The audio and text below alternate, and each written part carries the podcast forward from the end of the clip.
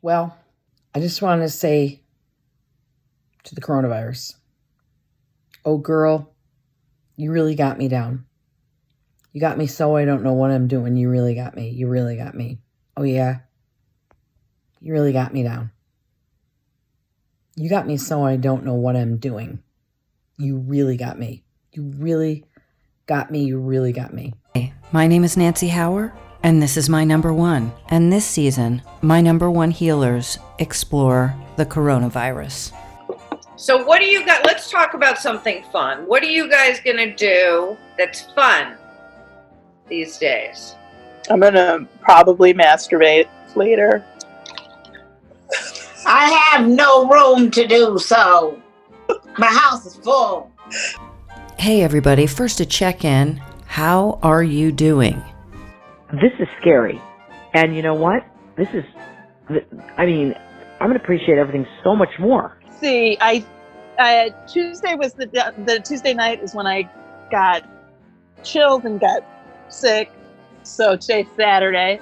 Maybe not to the same degree that you've been feeling it, but but there is a kind of comfort in being in a time when there's just such like massive change going on. How I'm feeling about it these days is this is happening.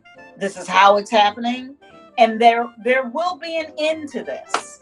I think in about a few weeks everything going to cool down because nothing, no panic can last so long. The astrological narrative is Newtonian. It's a clock. It's a machine. It's it's just steady and and predictable and it just keeps moving, kind of like life. Well, if life is like a clock, it looks like our clock may be in need of repair. So today I asked our old friend Paula Roberts, the English psychic, to answer many of our questions. The first being, Did you see this coming? Uh, not as such. I'll tell you something funny. Well, everything I say is funny, but funny peculiar, not funny ha ha. For just about all my clients recently, I, even before this really went into full gear in US, I was seeing an aspect called the act of God something absolutely and entirely out of their control, nothing to be done about it, that I can often see the results in as much as they affect the clients, not always the cause. I've talked to many, many healers, and none of them saw this exact thing coming. But all of them saw something. What we are seeing is a great shift in consciousness, yes. And what we would say is that there is a changing tide, yes, the winds of change, yes.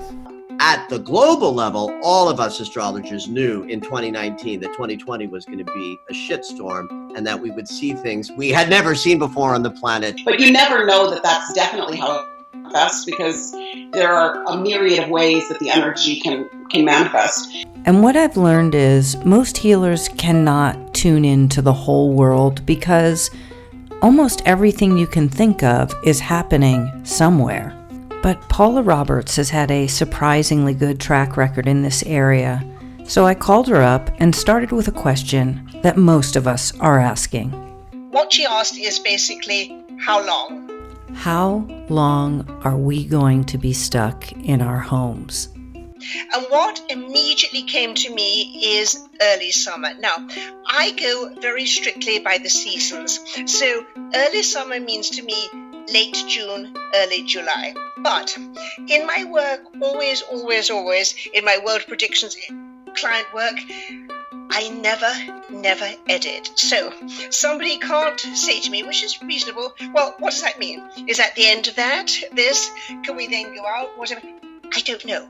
And what is the world going to look like when we finally are able to leave our houses? What pops into my mind is the late 1940s. We're going on a toot. We're gonna raise a riot. The Brooklyn Bridge, we'll buy it. And hit the heights tonight. Get high as kites tonight. East side, west side, round the city. What happened in the late 1940s? On the Town was the number one musical. Gandhi was assassinated. The Polaroid camera was invented. The Big Bang Theory was discovered. The first non stop flight around the world. Jack, we're going on the town. And economically, restrictions, um, not this huge consumerism for a million different reasons. But again, I don't like to edit. Late 40s, a time of austerity, really. and if the future looks like the late 1940s, I guess right now we're at war. We shall fight on the beaches. We shall fight on the landing grounds. We shall fight in the fields and in the streets. Some of us are on the front lines. These medical workers boarded a flight from Atlanta in late March. They're now volunteering their services in New York. The rest is a part of nursing, and at some point, other states will have the same need of that having it right now. And some of us, maybe a few yards back. There's something wrong with your phone, how? Um, it, it's it's dark. I can't I can't read who's calling. Can't read anything. I can't see the numbers. I can't see anything. You can see everything else other than the phone, right? Oh yes. different emphasis on life, more looking after each other, not how many pairs of shoes, whatever, whatever, whatever we could um, we can buy. More, um, well, literally extremely conservative. I don't mean that politically, but emphasis on life.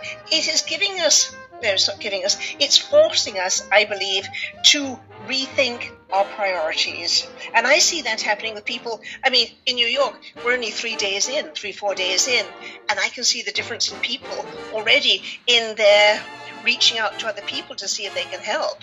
And of course, we're all wondering when the death rate will start to come down again.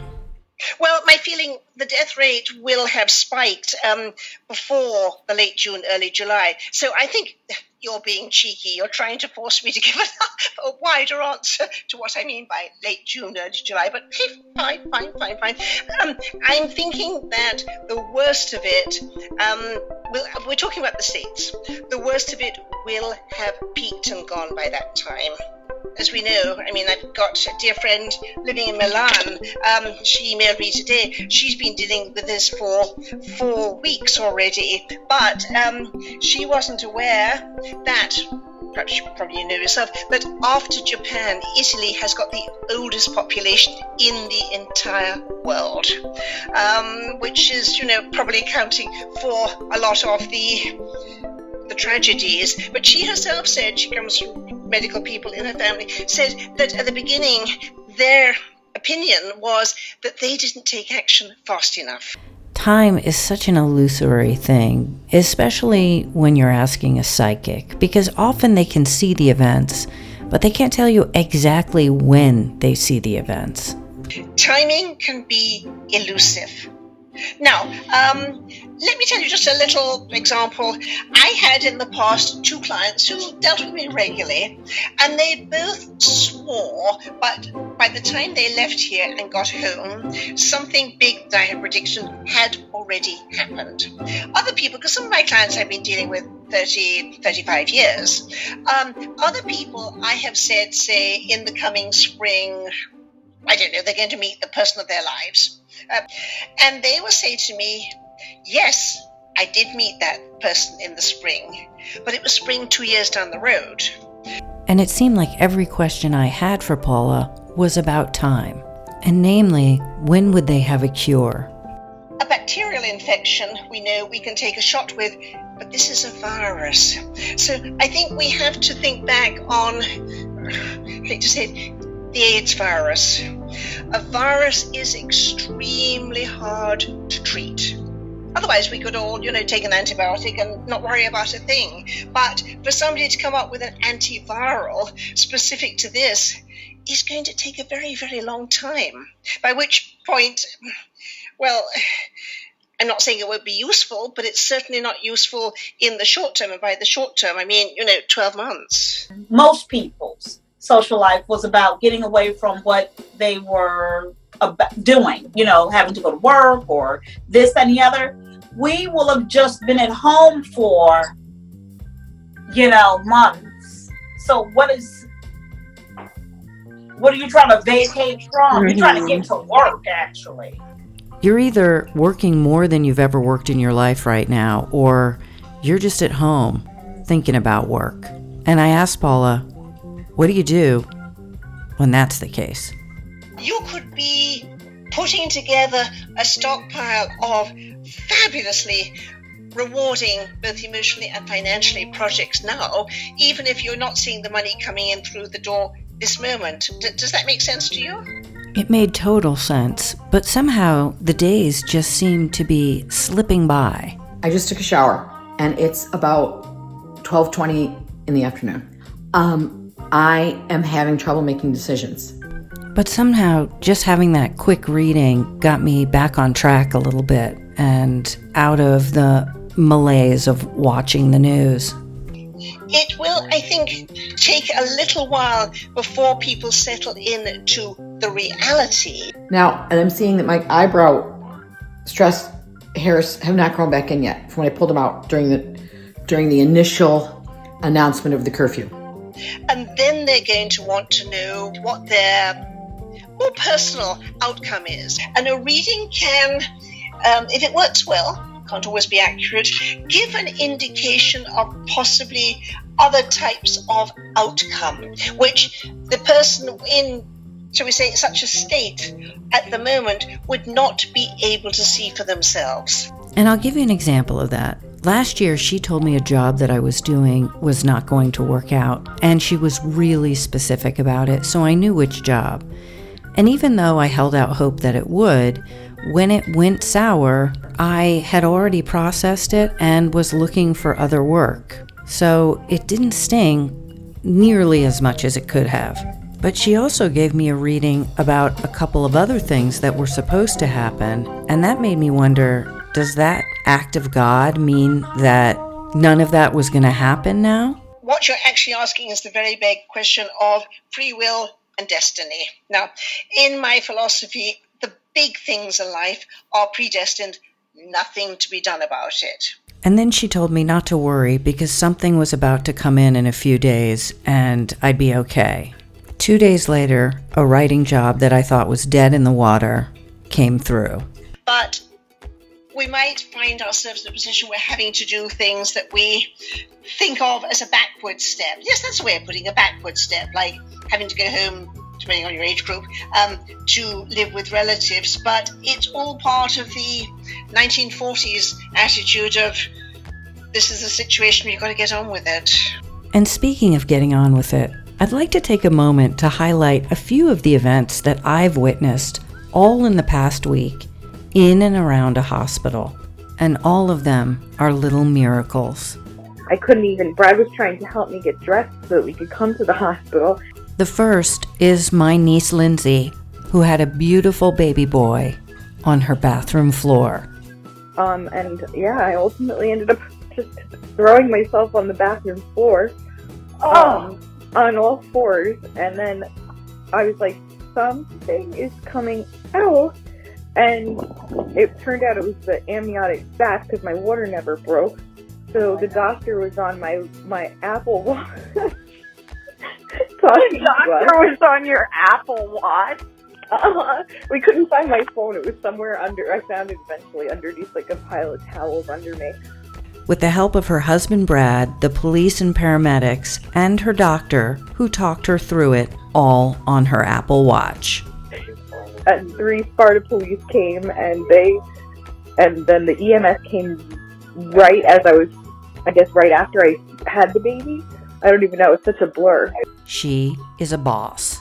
And secondly, my friend Anna Yen had a kidney transplant along with 16 other people on the same day. Did you find out who gave it to you?